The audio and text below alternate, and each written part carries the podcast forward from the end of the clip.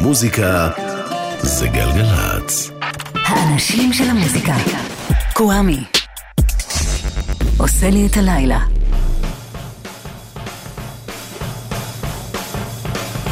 אהלן, היי, שלום, סלאם, פיס. איך אתם? איך אתן? גיא שגיא סאונד, ענבר שגיא מפיקה. השעה השנייה הפעם תהיה במסגרת הקוואמיפדיה, כלומר נושאים שאתם מבקשים כדי שאני אהפוך אותם לפודקאסטים, לבקשתכם, והפעם זה יהיה ספיישל על קטעים נסתרים באלבומים. והשעה הראשונה שלנו מוקדשת לכל מי שעובר ועוברת ימים קשים, מלחיצים ומדאיגים, שזה רובנו, והשעה הזאת תהיה חגיגת רוקנרול לכבוד 50 שנה לאלבומם השני של הסטוג'ז, Fun House, עם האיש שמעולם לא שעה לעשות את הדברים לפי החוקים, איגי פופ. אולי משהו בשעה הזאת ייתן לכם תקווה, או לפחות יכניס לכם קצת שמחה בלב. אני מקווה, קצת אהבה לחיים. Last for life, איגי פופ, קווה מכאן, מתחילות.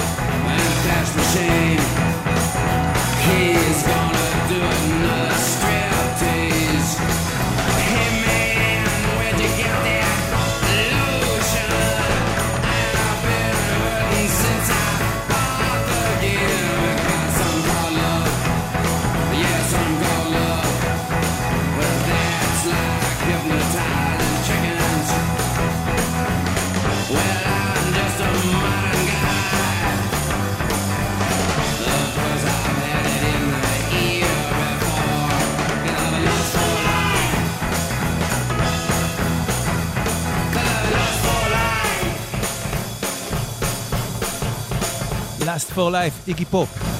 את השיר הזה, רוב האנושות מכירה בזכות הסרט טריינספוטינג שנפתח איתו. זה היה ב-96, כמעט 20 שנה אחרי שהשיר הזה יצא בשנת 77. אז, ב-77, איגי פופ היה אליל אצל מי שאהבו מוזיקה אלטרנטיבית, אבל הוא היה באותה תקופה לא יותר מדמות קאלט קטנה, מישהו מאוד לא מוכר, שבקושי מכר אלבומים. וההתחלה שלו הייתה עוד הרבה יותר מופרעת. במחצית השנייה של שנות ה-60 התחילו לקום בארצות הברית ים, אבל ים להקות גאראז'. להקות שניגנו לרוב בגראז' של ההורים, ושהיו משוחררות מהצורך להתאים את עצמן למה שהזרם המרכזי בארצות הברית אהב לשמוע.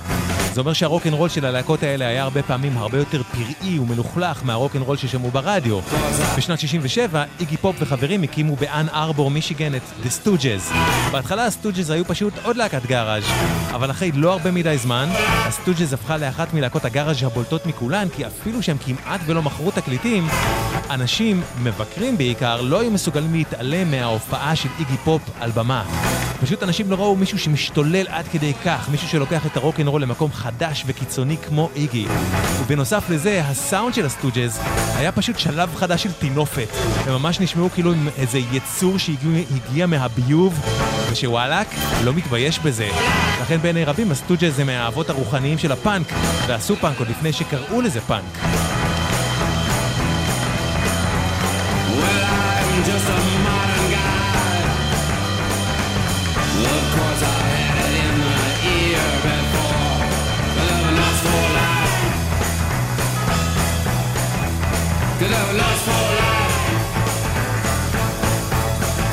ב-1969 יצא אלבום הבכורה של הסטוג'ז שכלל שירים שעם השנים הפכו לקלאסיקות של רוקנרול מזוהם כמו I wanna be your dog ו-No fun אבל בזמן אמת התקליט הזה בקושי מכר עותקים. וב-1970 יצא אלבומם השני Fun House ב-7 ביולי 1970 השבוע, מחר, לפני 50 שנה ואנחנו נקדיש לו היום את כל השעה הזאת כאמור כי עזבו את זה שאני חושב שזה אחד מאלבומי הרוקנרול הגדולים אי פעם, יש אנשים משמעותיים בהרבה שקרועים עליו. ג'ק ווייט, למשל, מהווייט סטרייפס, אמר עליו ש Fun House, בשבילי, הוא אמר, הוא ההגדרה של הרוקנרול של דיטרויט. אלבום הרוק המגדיר של אמריקה, תקליט הרוקנרול הכי גדול שנעשה אי פעם. ג'ק ווייט על Fun House, והנה שיר ראשון מתוכו להערב.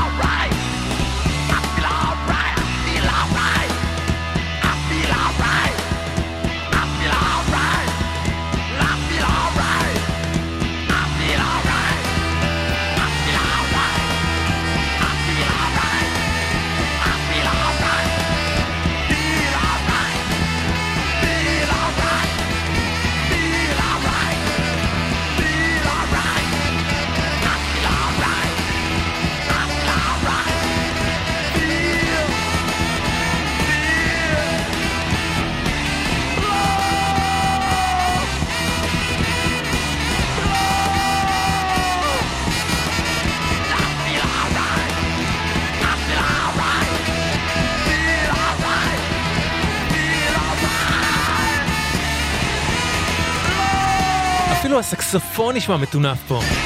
בתוך כל הסכלה הזה, 1970, 1970, שיר ראשון לערב מתוך Fun House של The Stooges שיצא השבוע לפני 50 שנה, 50 שנה, זו השנה בה הוא יצא, 1970.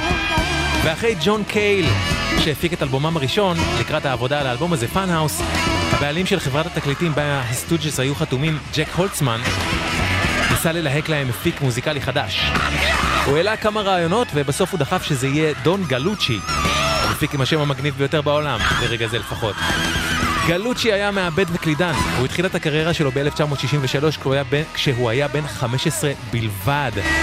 כלומר, כשהוא ניגש להפיק את הסטוג'ז, הוא לא היה איזה מפיק אה, מכובד אה, וקשיש, הוא היה כולה בן 22. בגיל 15, גלוצ'י היה הקלידן של להקת גאראז' בשם The Kingsman, וב-63 הם הקליטו קאבר לשיר של ריצ'רד ברי מ-57, והקאבר שלהם הפך את השיר הזה ללהיט ענק בארצות הברית.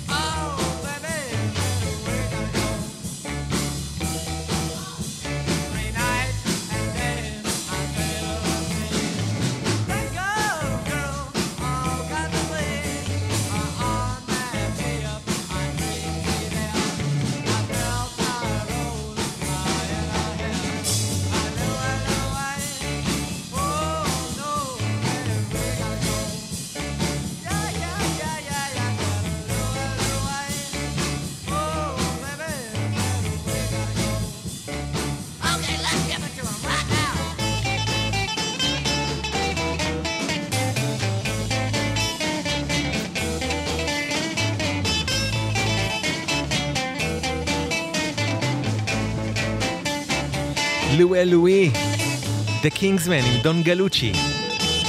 דון גלוצ'י מהקינגסמן שלוהק להפיק את Fun House האלבום, טס במיוחד לניו יורק כדי לראות את הסטוג'ס בהופעה. הוא סיפר שהוא עמד שם, ואז עלה לבמה אחד איגי פופ, בחור דקיק, עירום כמעט לגמרי, עם קולר של כלב על הצוואר, והתחיל לקפוץ על השולחנות ולשפוך על עצמו שעווה רותחת, על החזה.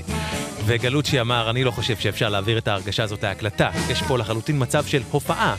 אבל אחרי שג'ק הולצמן מחברת התקליטים אלקטרה התעקש שהוא יפיק את הסטוג'ס בכל זאת, גלוצ'י עשה הכל כדי לשחרר את כל הדרכים שבהן להקת הופעות פרועה יכולה להרגיש באולפן פתאום מאולפת, בכלוב. והוא הפיק את מה שלאוזניי הגרסה הכי חייתית והכי נטולת רסן מבין כל אלבומיהם של הסטוג'ז.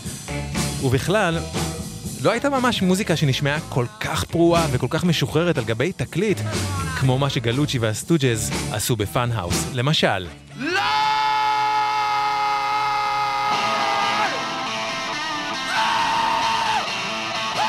מבינים למה אני מתכוון?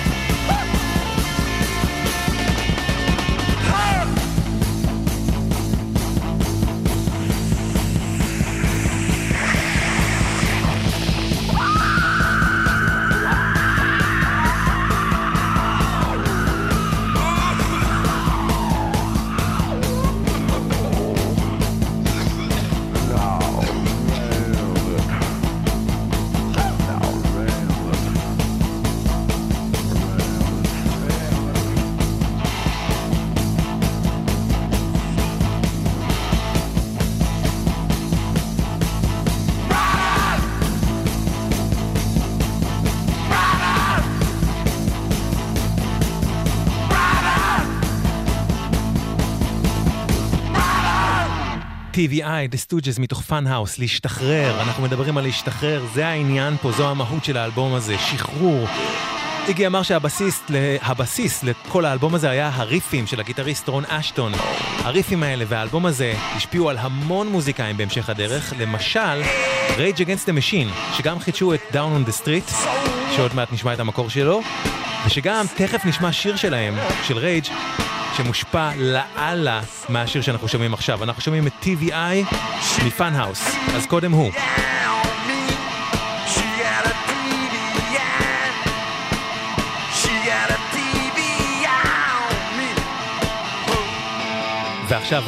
me.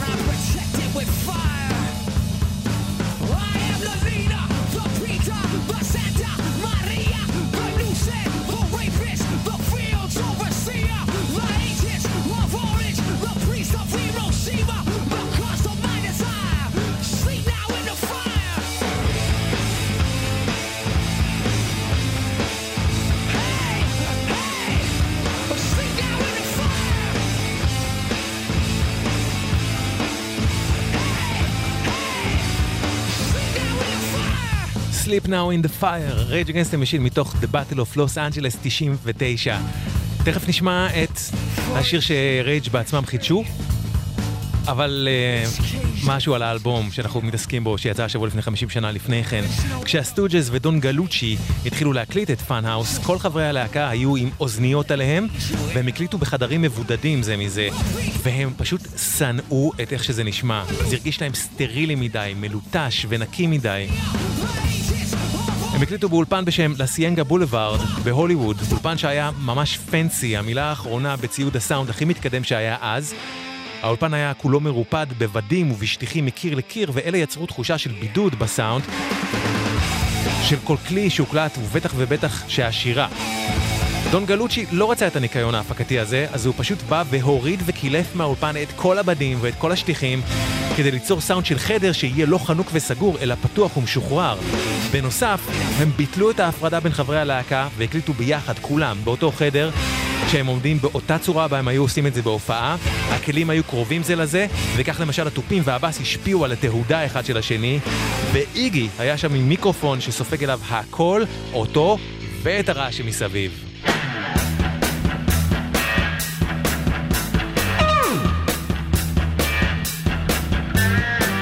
וכך זה נשמע. וזה גם השיר שרייג' חידשו.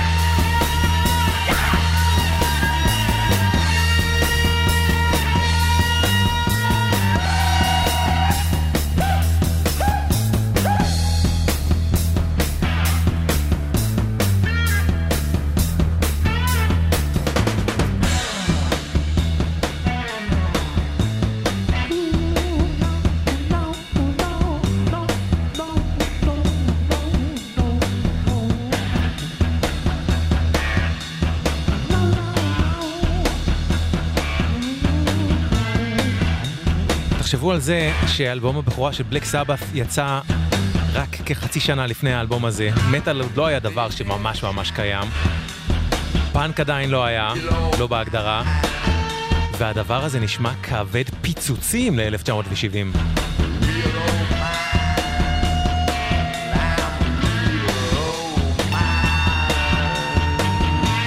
בלי קשר, כביש מספר 471 עמוס עכשיו מגת רימון לכיוון מחלף שעריה.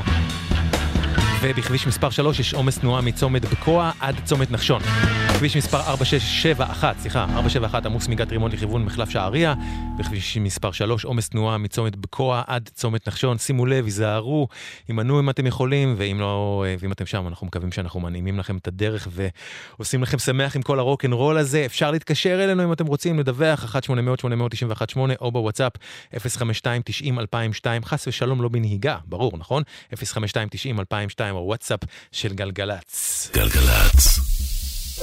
מוזיקה זה גלגלצ. האנשים של המוזיקה. קוואמי. עושה לי את הלילה.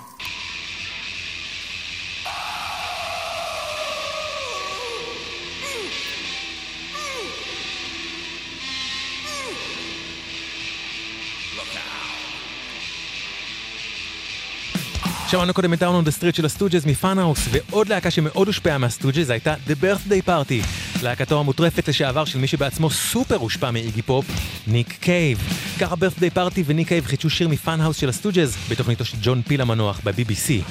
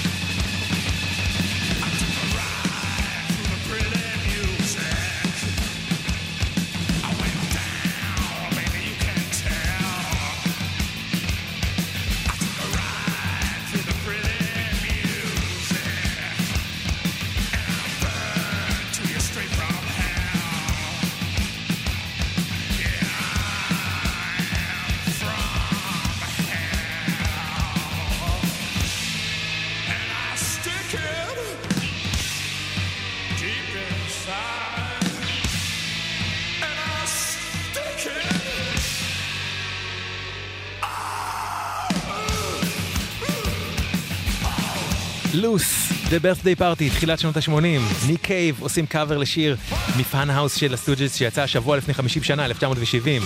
הכל ב Fun House הוקלט live. כמעט כל יום הם עבדו על שיר אחד בלבד, הקליטו לו משהו כמו 20 טייקים, ובסוף בחרו את הטייק שהם הכי אהבו, שמנגנים את כולם כמו בהופעה, ובסוף, כמעט וכמעט הם לא הוסיפו שום דבר על הטייקים הקיימים.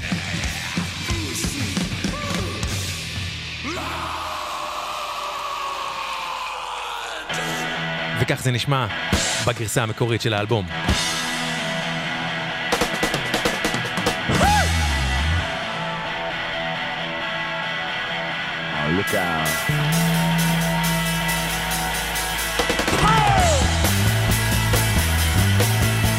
להשתחרר, להשתחרר.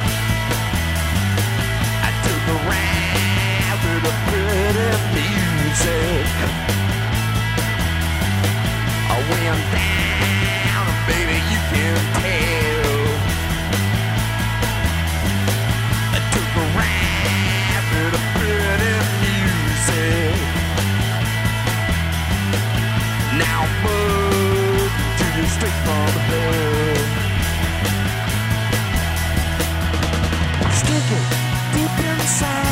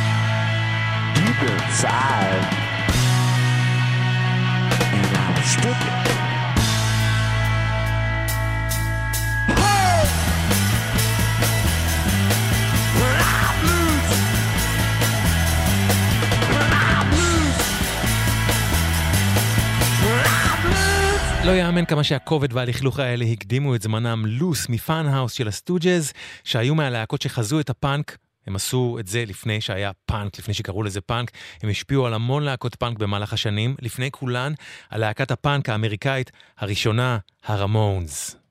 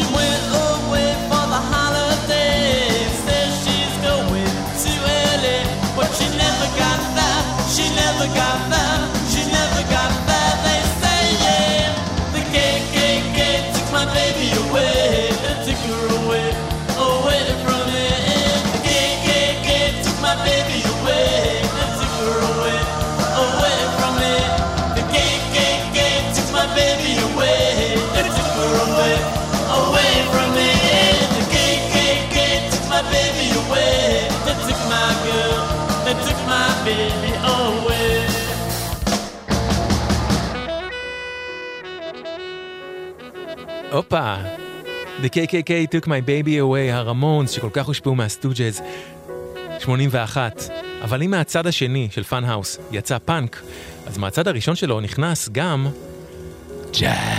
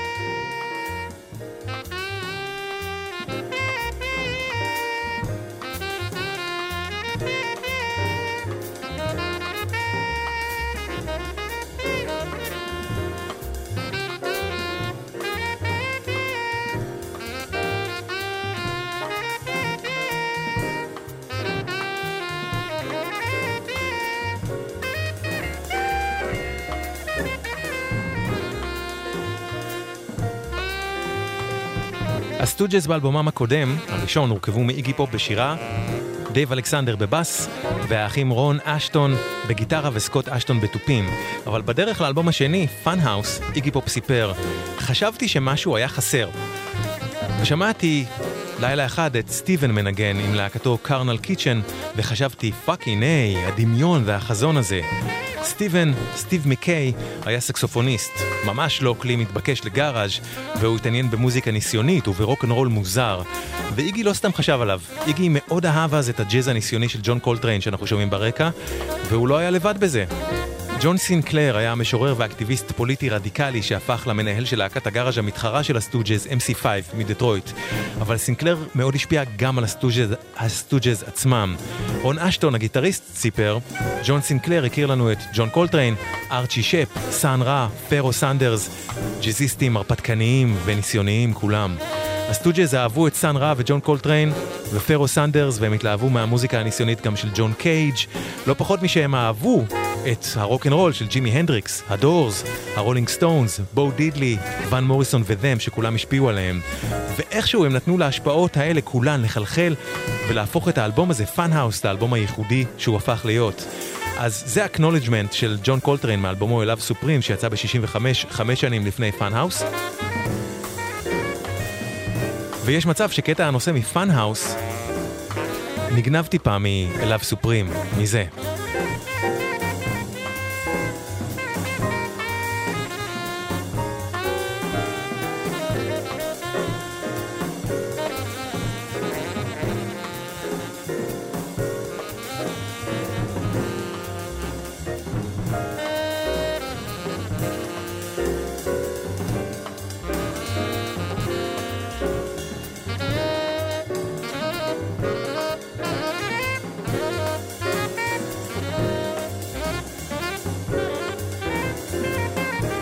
והנה זה.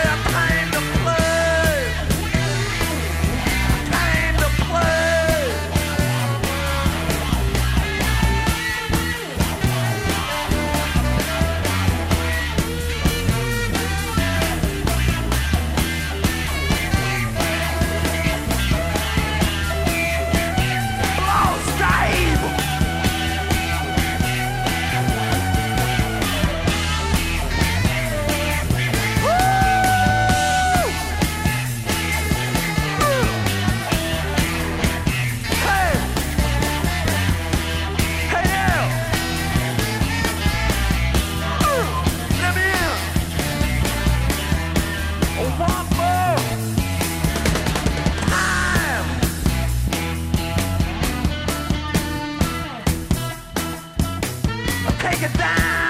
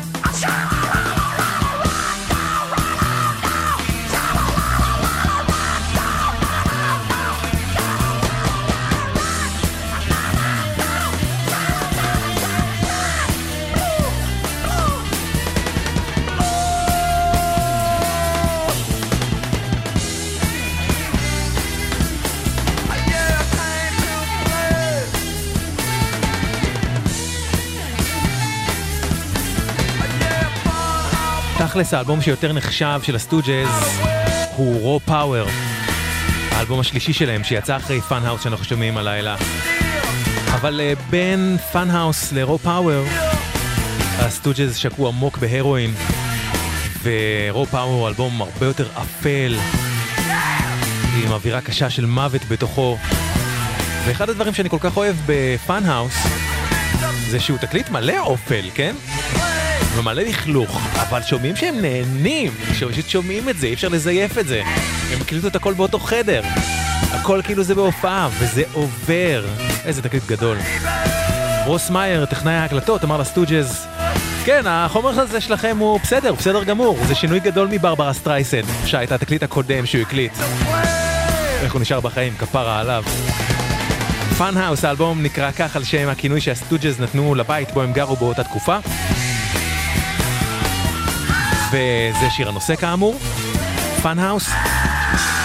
ואיגי פופ סיפר שההשפעה הגדולה עליו בהקלטות הייתה השירה של איש הבלוז משיקגו, האולין וולף. הנה שיר שלו שאיגי אוהב במיוחד, Moaning at Midnight, האולין וולף.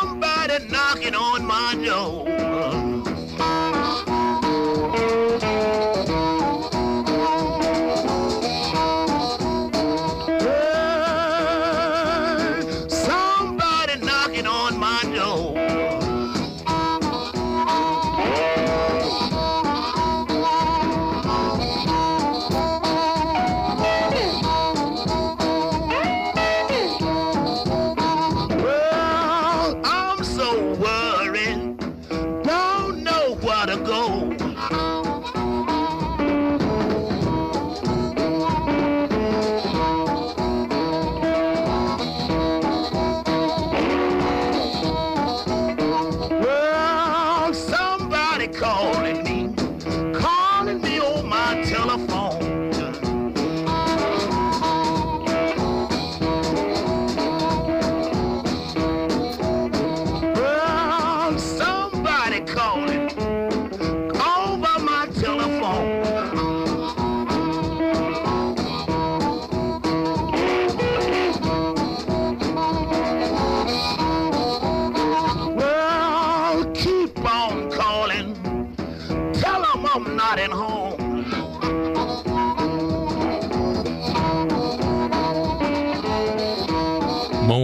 Midnight, האולין וולף, ובכלל יש בסיס בלוזי מאוד חזק באלבום הזה, Fun House, אבל כאילו מבלי לעשות מזה עניין.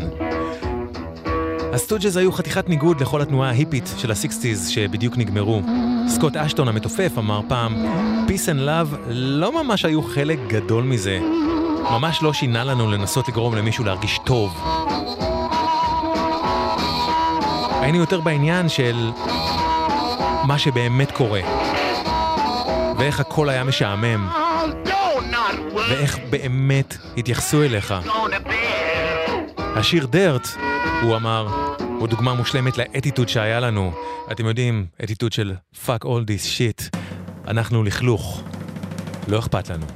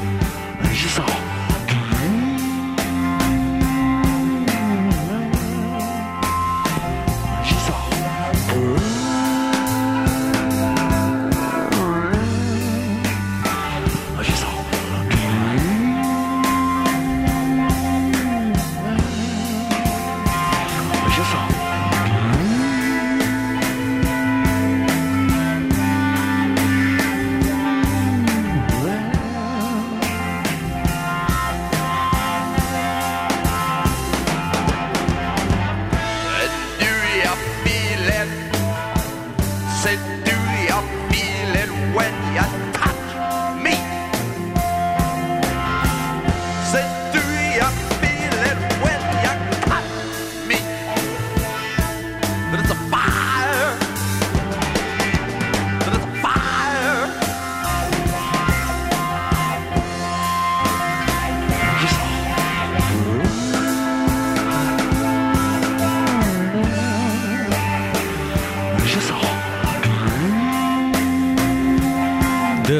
שיר שאגב חידשו דפש מוד, לסטוג'ז. היו ביקורות ששיבחו את האלבום הזה Fun House, היו ביקורות ששנאו את האלבום הזה בזמן אמת, אבל מה שבטוח, כשהוא יצא לפני 50 שנה, האלבום הזה היה כישלון מוחלט במכירות. וכמו האלבום של הסטוג'ז שלפניו, וכמו זה שאחריו, Fun House לא עשה שום דבר במצעדים. היום הוא נחשב לאבן דרך בתולדות הרוק, מה שאומר, בפעם המי יודע כמה, שאם משהו עכשיו אינו מצליח או לא נחשב, זה ממש לא אומר שהוא לא יקבל את שלו בהמשך הדרך. תזכרו את זה. עד כאן שעה לכבוד 50 שנה לאלבום הזה, Fun House של סטוג'ז, זה סטוג'ז, בשעה הבאה קוואמיפדיה, עם שירים נסתרים באלבומים. תשארו איתנו. גלגלצ. אפשר לחסוך בקיץ. כשחם, אפילו הכביסה מעדיפה להתאוורר קצת על החבלים. קרני השמש תעשינה את עבודת מייבש הכביסה אף מהר יותר. תולים וחוסכים. איתכם, חברת החשמל. עכשיו בלוטו 15 מיליון שקלים, ובדאבל לוטו עד 30 מיליון שקלים. בומבה! המכירה אסורה למי שטרם מלאו לו 18. אזהרה, הימורים עלולים להיות ממכרים. הזכייה תלויה במזל בלבד. שלום, כאן ים הדר, שחקן הפועל תל אביב ונבחרת ישראל בכדורסל. לזכות באליפות אירופה זה טירוף. מסיום המשחק ועד החגיגות בשעות הקטנות של הלילה. אבל למרות האדרנלין, ידעתי שאת הנהיגה אני משאיר למישהו אחר. אז חזרתי במונית. נהגים עד גיל 24 מעורבים ביותר תאונות דרכים קטלניות משאר הנהגים. כשנוהגים לאחר בילוי ומרגישים עייפים, עוצרים להתרעננות במקום בטוח הרחק מהכביש, או שנותנים למישהו אחר לנהוג. על ההגה, אל תהיו ילדים. נלחמים על החיים עם הרלב"ד. מוזיקה זה גלגלצ. גלגלצ, בשיתוף הרלב"ד ומשרד התחבורה.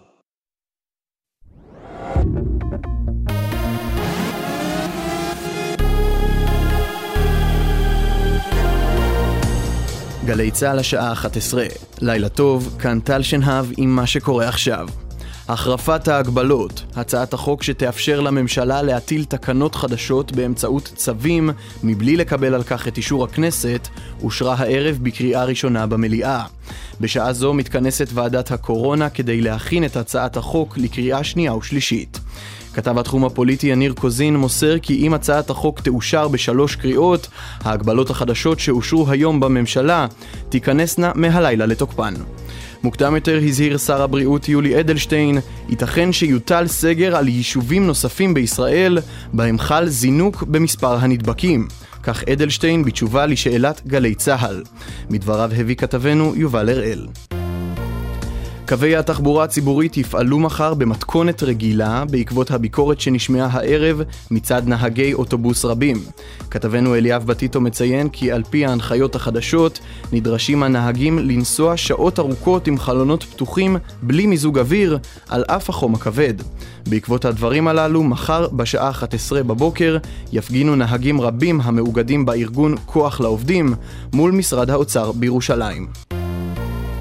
הידרדרות במצבו הרפואי של השחקן ליאור חלפון, שאובחן כחולה קורונה לפני פחות משבוע. חלפון הובהל הלילה לבית החולים הלל יפה בחדרה, כשהוא בהכרה לאחר מספר ימים בהם שהה בבידוד ביתי. כתבת, כתבת התרבות אור זוהי סולומוני מוסרת כי חלפון עבר מספר בדיקות וצילומי חזה, ונמצא סובל מדלקת ריאות שהתפתחה בעקבות הידבקותו בנגיף, והוא שוהה כעת במחלקה מבודדת. ובתוך כך משרד הבריאות מעדכן כי ביממה האחרונה מתו שלושה בני אדם נוספים מהנגיף. מספר החולים באורח קשה ירד ל-88, אך מספר המונשמים זינק ל-35 בני אדם. הושלם פינוי ישיבת בית מתתיהו בבני ברק, בה נדבקו עשרות תלמידים בקורונה בשבוע שעבר, כך עדכנה הערב עיריית בני ברק. יותר מ-70 תלמידים פונו למלוניות קורונה, ועוד עשרות נדרשו להיכנס לבידוד. כתבתנו ליה ספילקין מעדכנת כי כעת תוסרנה המגבלות שהוטלו על סביבת מבנה הישיבה. כדורסל מליגת העל, מכבי תל אביב הביסה לפני זמן קצר את הפועל חולון בתוצאה 169. כתב חדשות הספורט ליאל אריה מוסר כי השחקן דני אבדיה בלט עם 24 נקודות, ואילו סנדי כהן ואנג'לו קלויארו צלפו 18 נקודות כל אחד. מזג האוויר הלילה יהיה מעונן חלקית, מחר ללא שינוי של ממש בטמפרטורות. אלה החדשות שעורך אלעזר בן לולו.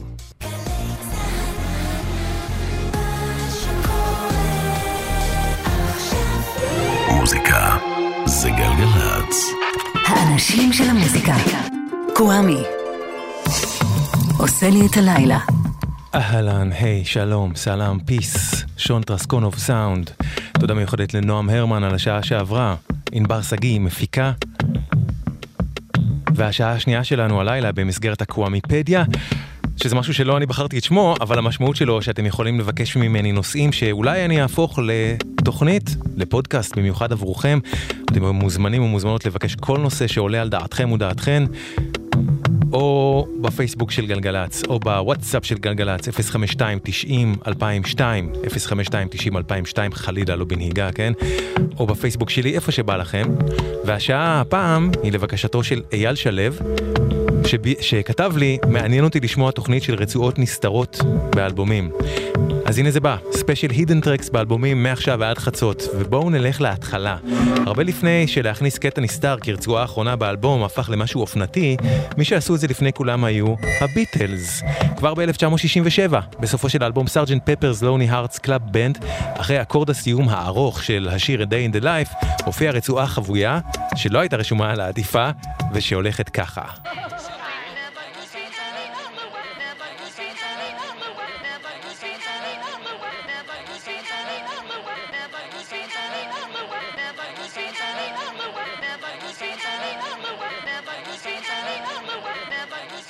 כן, כן, הביטלס, סוגרים ככה את Sgt. Pepper ב Hidden Track.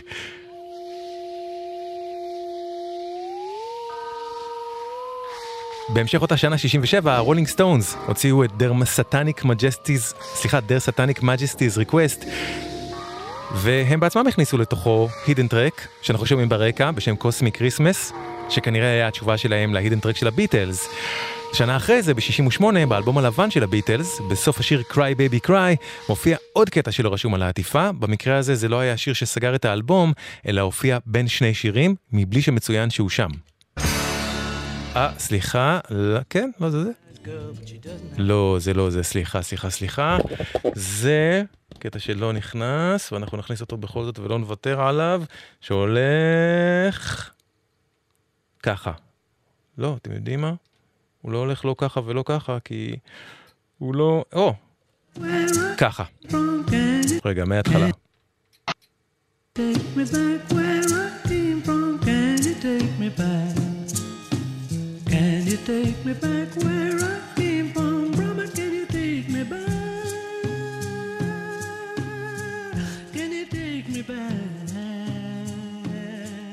היה שווה את זה, לא?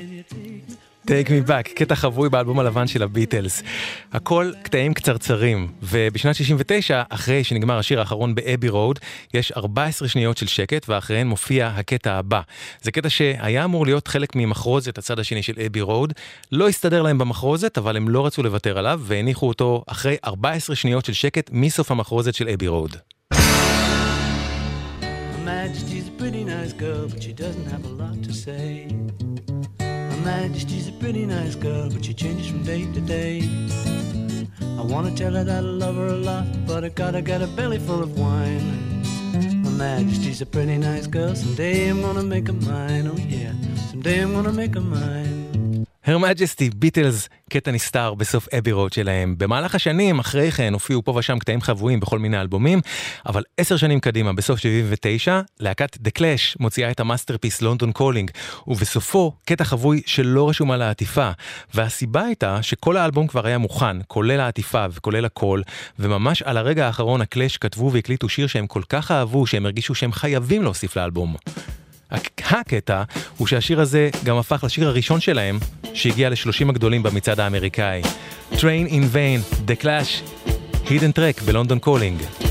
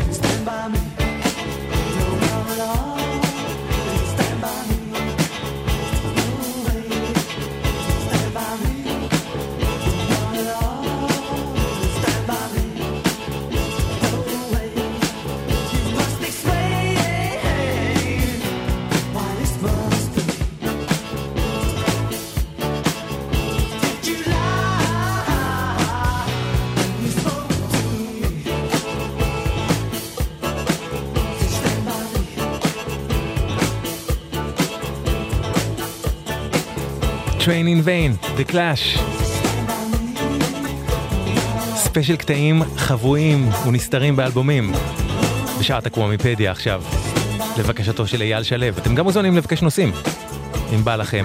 עוד באותה שנה 79 יצא אלבום הבכורה של מדנס, One Step Beyond, ובו באופן מפתיע, השיר הבא הופיע כקטע חבוי בין שני שירים. ולא צוין על העטיפה. מדנס, שיר הנושא של הלהקה, מדנס.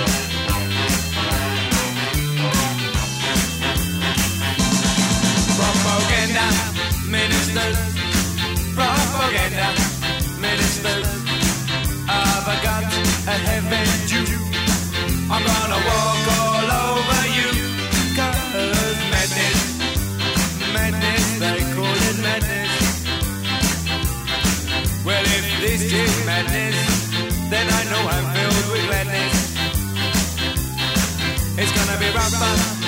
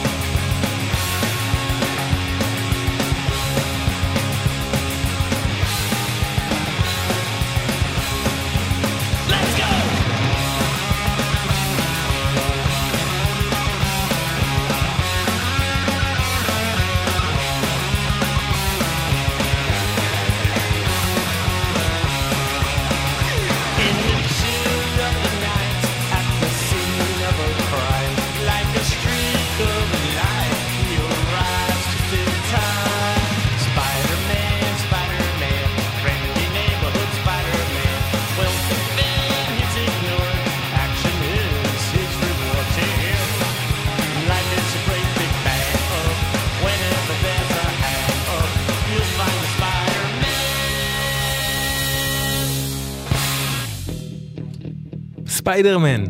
במקור שיר נושא מסדרת הטלוויזיה המצוירת של ספיידרמן. וזה קאבר של הרמונס, פעם שנייה עליי הרמונס, מאלבום הפרידה שלהם, Adios Amigos שיצא ב-95. טסנו המון קדימה בזמן, משנת 79 לאמצע שנות ה-90, בהן כמעט לא יצא אלבום בלי קטע חבוי בתוכו, זה היה אחד הכיפים שבהם, אבל זה, זה הקטע ששינה הכל.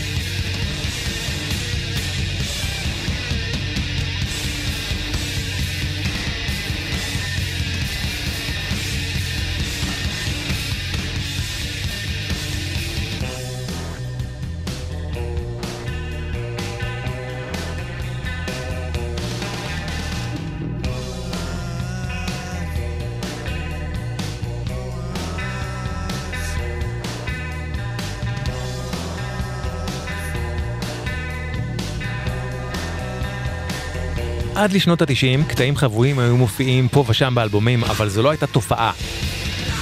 ב-1991 קרה דבר, וההידן טרקס הפכו פשוט למגפה. אמרתי את זה, סורי, אבל כן, מגפה. האלבום הכי מדובר של אותה שנה, 91, היה Nevermind של נירוונה. האלבום הזה נגמר בשיר אקוסטי שקט, Something in the way, כך מצוין על העטיפה. אף אחד לא חשד או חשדה במה שיקרה אחרי השיר הזה, כי הגיע שקט.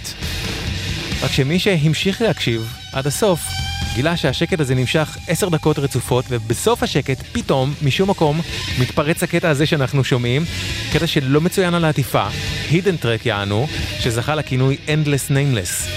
ההשתוללות חסרת המעצורים הזאת של נירוונה נשמעה גם כמו סוג של נע בעין לכל מי שחשב שהם באמת יסיימו את האלבום עם בלדה. רק שמה שהם עשו, להכניס את זה בסוף האלבום אחרי שנה של שקט, פשוט הפך לאופנה שאי אפשר היה לעצור במשך המון שנים. פתאום כולם היו חייבים להכניס Hidden Track בסוף האלבום שלהם, וזה נבע רבות מהיכולת לעשות את זה בגלל שהפורמט שבו השתמשו אז כמעט כולם היה קומפקט דיסק. עד ל nineties אנשים צרכו מוזיקה בתקליטי ויניל או בקסטות, אבל הדיסק פתח אופציות חדשות. אם פעם האורך הממוצע של אלבום בגלל הפורמט היה כ-40 וקצת דקות, פתאום היה אפשר למלא עד 74 דקות.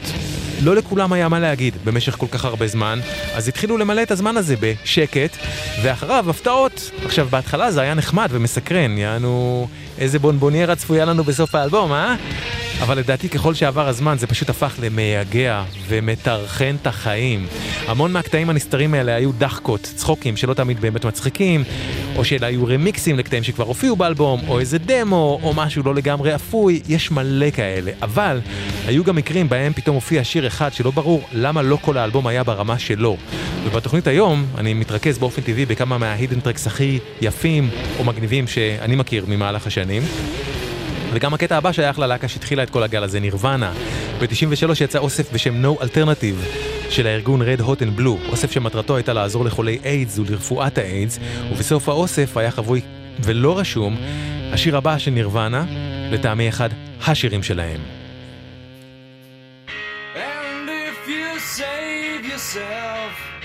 You will make him happy.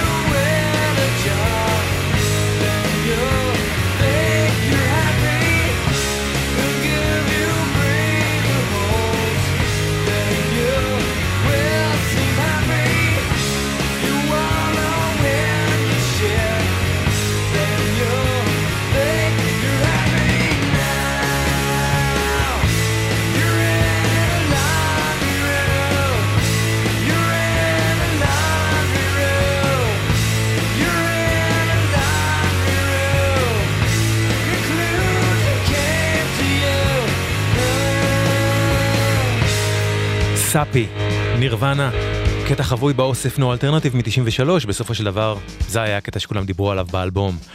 ב-92, ה Afghan Whigs סיימו להכין את האלבום השלישי שלהם, Congregation, האלבום היה מוכן לגמרי, אבל אז גרג דולי הסולן שמע שמיילס דייוויס עזב את העולם הזה, אז הוא כתב בעקבות זה שיר, והכניס אותו לאלבום, אבל כקטע חבוי. Miles is dead, The Afghan Whigs.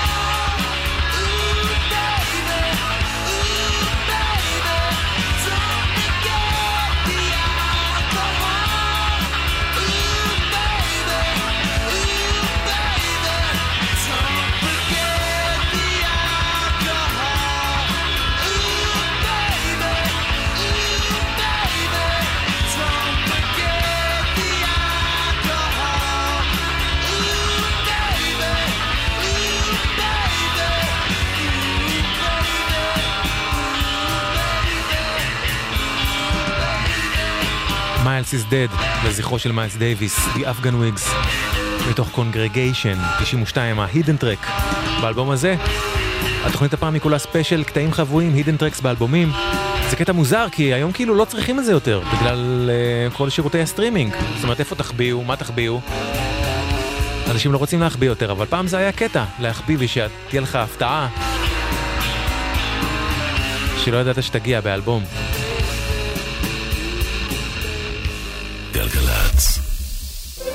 מוזיקה זה גלגלצ. האנשים של המוזיקה. קוואמי. עושה לי את הלילה. קשה להאמין, אבל הקטע הבא, שהפך לאחד הלהיטים הכי גדולים של מי ששרה אותו, היה קטע חבוי באלבום שבו הוא יצא, אלבום הבכורה שלה. נגמרו השירים שרשומים באלבום, פתאום זה מתחיל לנגן. Uh, refugee camp, conspiracy theory. Why? Uh.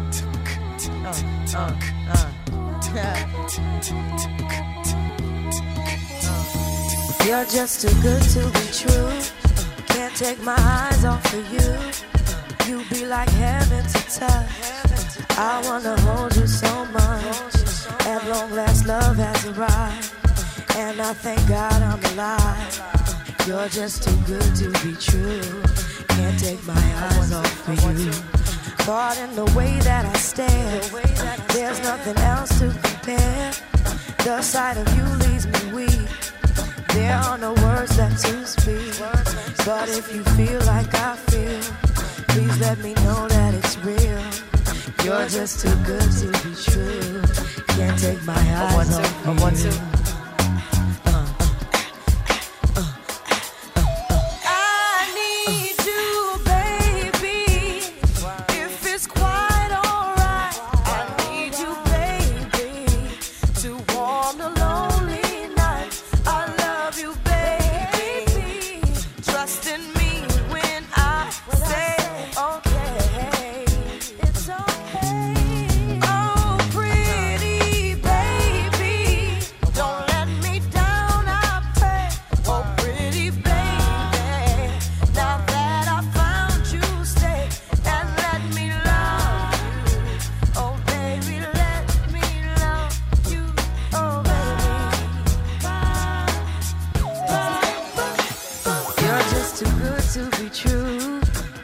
Take my eyes off of you. You'd be like heaven to touch. I wanna hold you so much. At long last, love has arrived. And I thank God I'm alive. You're just too good to be true. Can't take my eyes off of you.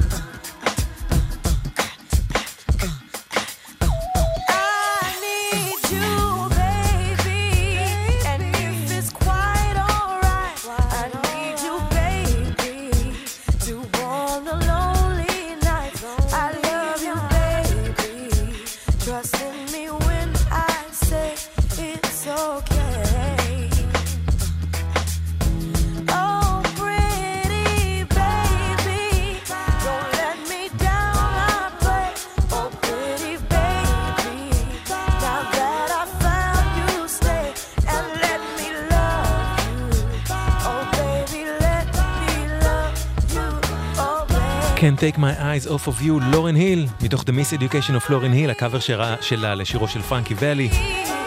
קטע חבוי, זה, נכון זה מטורף? זה היה קטע חבוי באלבום. הפך ללהיט היסטרי.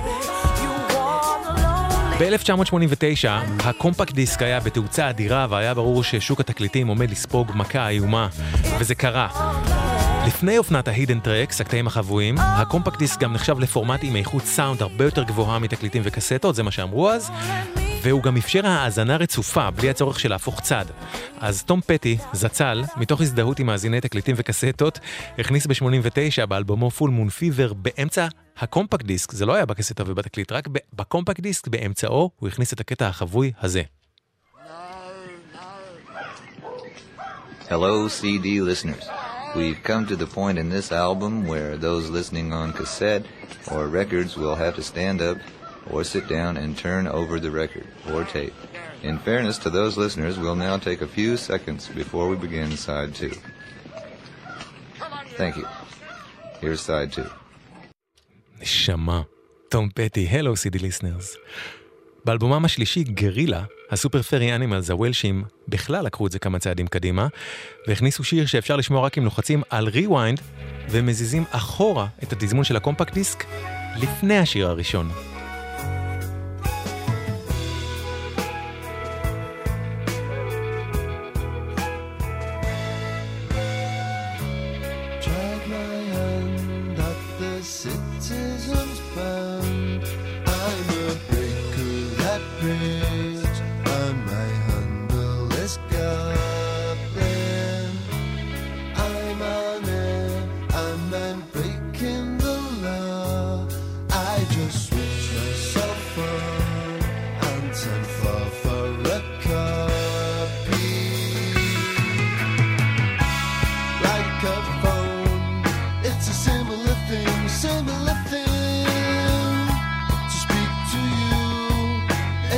to fulfill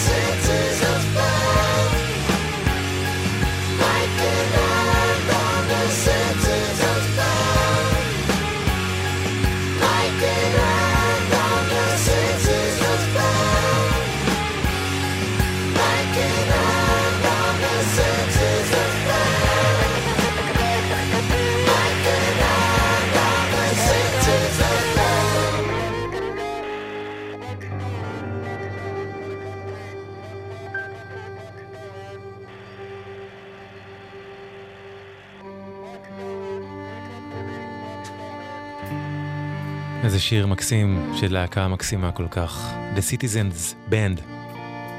Super Furry Animals מאלבומם השלישי גרילה מ-99. למה שמישהו יצטרך לפספס את השיר הזה ורק אם הוא עושה rewind, אם הוא יודע מראש לפני השיר הראשון הרשמי, הוא יוכל לשמוע את זה ככה, ככה חלק מהאנשים רצו לעשות דברים אז.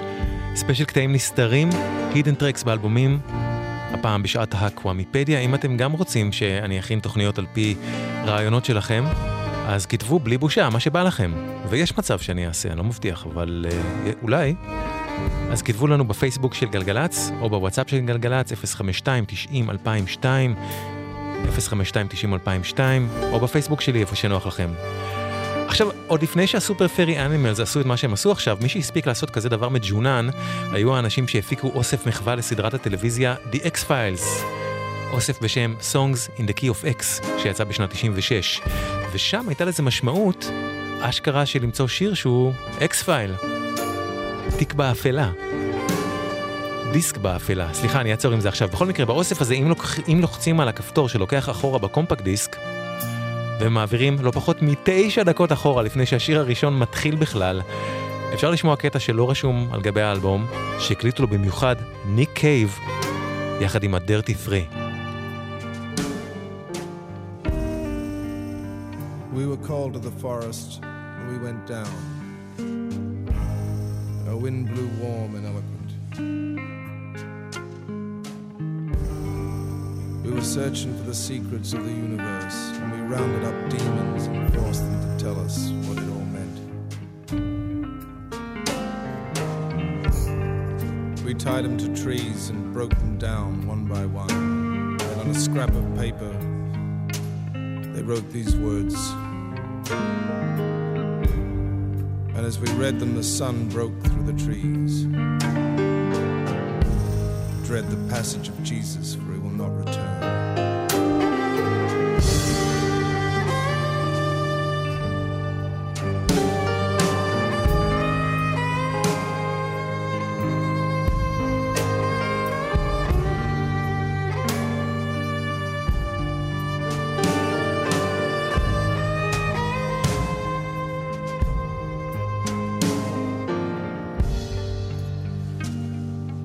Back to our world and left the forest behind. Our hearts singing with all the knowledge of love. But somewhere, somehow, we lost the message along the way. And when we got home, we bought ourselves a house. And we bought a car that we did not use. And we bought a cage and two singing night we'd sit and listen to the canary's song. For we'd both run right out of words.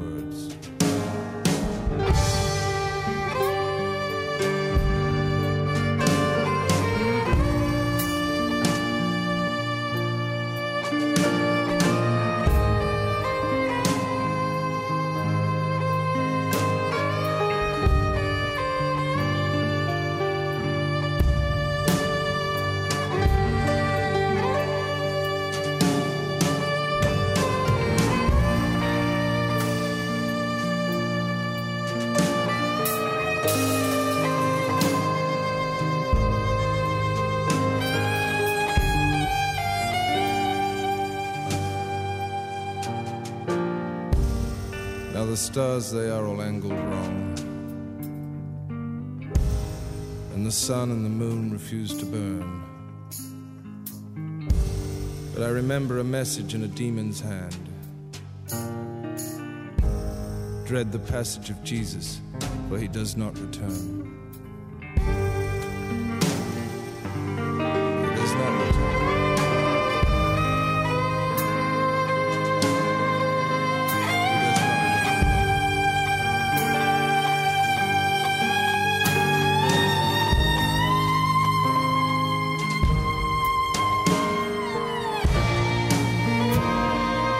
טיים ג'סום, טרסוונטום, אנון ריברנטום, נקרא השיר הזה, ניקי ונדרטי 3, קטע שאם אתם מעבירים אחורה בקומפקט דיסק, ילדים, בקומפקט דיסק היה אפשר להעביר אחורה לפני קטע, בחלק מהם, אז היה אפשר לשמוע את השיר הזה. קטע נסתר באוסף uh, Songs in the Key of X. תראו, היו כל מיני סיבות לשים uh, קטעים נסתרים למשל, דברים שרציתי להשמיע אבל אני לא אספיק, Welcome to Atlanta של לודקריס וג'רמן דופרי, הופיע כקטע נסתר באלבום של לודקריס, למרות שזה היה להיט ענק, כנראה כי זה הופיע כקטע רשמי אצל מי ששר אצלו את, איתו את הדואט, ג'רמן דופרי באלבום שלו, אז הם לא רצו לעשות כפילות. או English Rose, שיר שרציתי להשמיע ולא אספיק של The Jam, שהופיע כקטע נסתר באלבום שלהם עוד ב-78, כי פול וולר, הסולן, ממש לא היה מבסוט על המילים שהוא כתב בעצמו, הוא די התבייש בהן כנראה, אז הוא לא רצה שיראו אותן על העטיפה ולא רצה שידעו שהשיר שם, אבל הכניסו את השיר בכל זאת. ויש כאלה שאתם לא יודעים למה הם לא היו, ופשוט אה, מזל ששמעו אותם. למשל, ב-2003 הוציאה הלהקה הניו יורקית TV on the Radio את EP הבכורה שלה, Young Liars, ובסופו הופיע קטע חבוי, קאבר שלהם, לשיר של ה Pixies.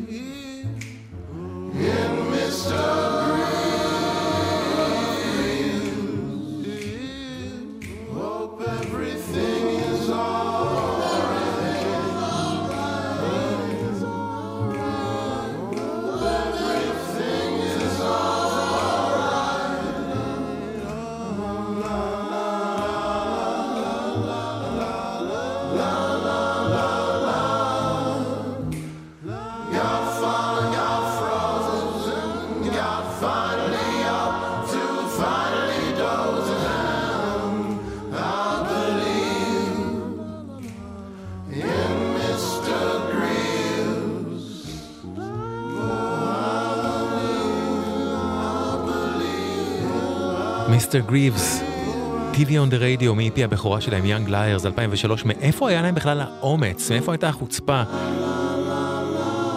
לקחת שיר של להקה שנחשבת לכמעט קדושה עבור כל כך הרבה חובבי רוק אלטרנטיבי ולעשות קאבר דו-וופ לשיר הזה ופשוט להמציא אותו מחדש ולעשות אותו לטעמי אפילו יותר יפה מהמקור. והם החביאו את זה, כאילו גם אף אחד לא ידע שהלהקה הזאת תצליח באיזושהי רמה. הם ניסו, שמו את זה כקטע חבוי בסוף EP הבכורה שלהם, מיסטר גריבס, TV on the Radio. ב... סליחה. ב-93, הפצ'ו בויז הוציאו את אלבומם החמישי ורי, ובסופו אחרי שתי דקות של שקט, מופיע השיר הזה, ששר לא הסולן, ניל טננט, אלא החצי השני של ה Pet Shop Boys, קריס לואו. Postscript, I Believe in Ecstasy, קטע חבוי.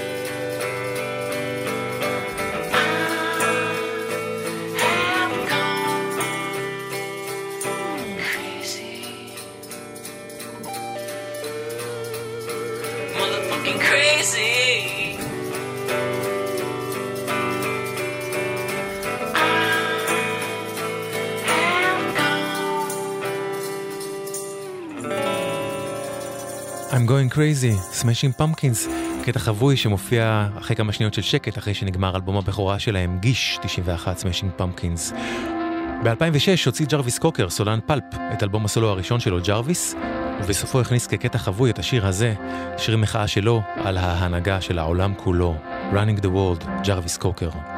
Well did you hear? There's a natural order. Those most deserving will end up with the most. That the cream cannot help but always rise up to the top. Well, I say, shit floats. If you thought things had changed, friend, you better think again. Bluntly put in the fewest of words, counts are still running Counts are still running the world.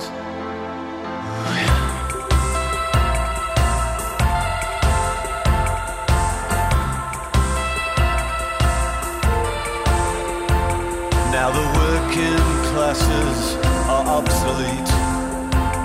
They are surplus to society's needs. So let them all kill each other and get it made overseas. That's the word, don't you know? From the guys that's running the show.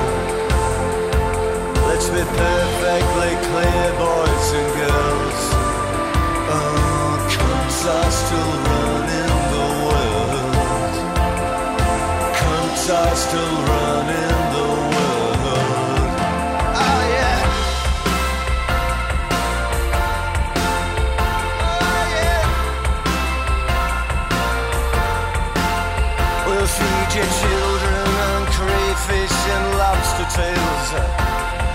A school near the top of the league. In theory, I respect your right to exist. I will kill you if you're moving next to me. Ah, it. It sucks. It's anthropologically unjust. Oh, but the takings are up by a third. Oh,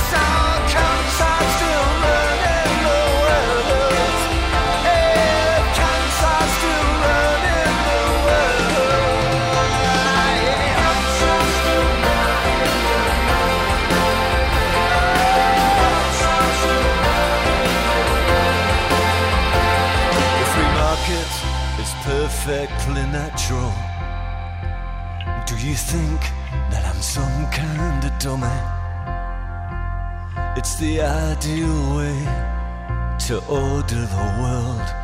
Fuck the morals, does it make any money?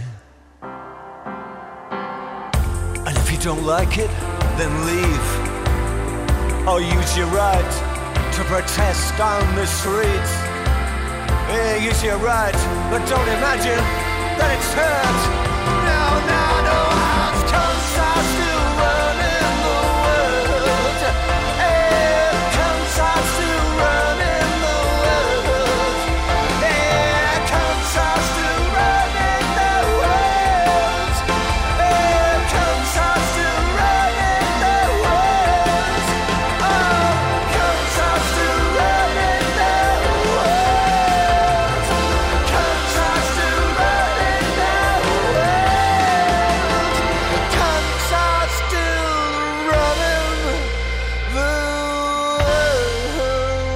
Unfortunately, unfortunately, it's Dix, ג'רוויס, running the world, ג'רוויס קוקר. ב-2006, גרנד דדי הוציאו את מה שנראה אז כאלבום הפירוק והפרידה שלהם, וכקטע חבוי בסופו, הם הכניסו אה, קאבר קצר לחתיכה משיר של להקת ELO, שמאוד השפיע עליהם, לשיר שנגרילה. ומכיוון שזה היה אלבום פרידה, עם המילים לא אחזור לעולם. גרנד דדי.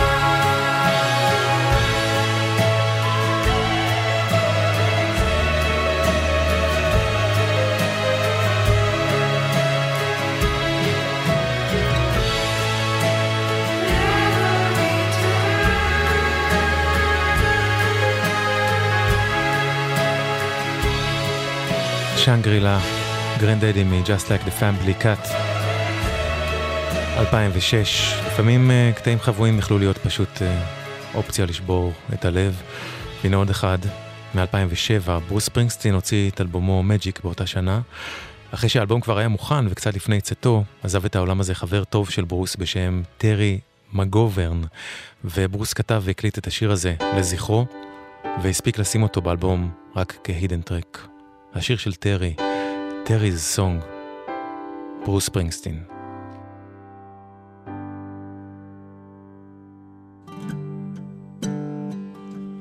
Well, they built the Titanic to be one of a kind, but many ships have ruled the seas.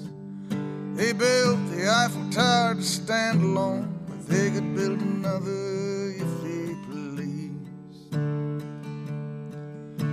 Taj Mahal, the pyramids of Egypt are unique, I suppose. But when they built you, brother, they broke the mold. Now the world is filled with many wonders under the passing sun. Sometimes something comes along,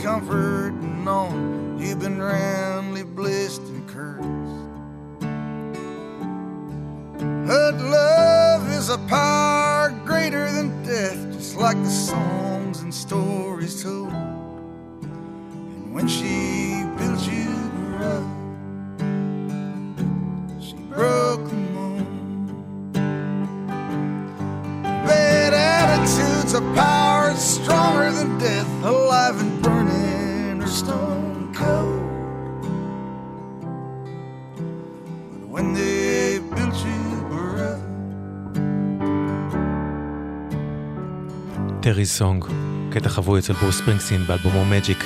זהו זה עד כאן שעת שירים נסתרים לבקשתו של אייל שלו. תודה ענקית אייל על הבקשה הזאת שמאוד נהניתי להכין את התוכנית עבורה, מקווה שהיית מבסוט ושאתם הייתם מבסוטים. אתם מוזמנים לבקש נושאים ואני אולי אכין מהם תוכניות. בבקשו בפייסבוק של גלגלצ או בוואטסאפ של גלגלצ איפה שנוח לכם. תודה ענקית לכם שהקשבתם והקשבתן. תודה רבה על התגובות מחממות הלב. תודה רבה לשון טרסקונוב על הסאונד. תודה רבה לענבר שגיא על ההפקה. אני אשוב אליכם בשני הבא בין 10 לחצות כאן לגלגלצ ונחגוג 40 שנה ל Closer של Joy Division ו Crocodiles של Echo and the Bunnymen. זהו זה, קוואמי כאן, עד כאן, שמרו על עצמכם, ורק טוב שיהיה לכם.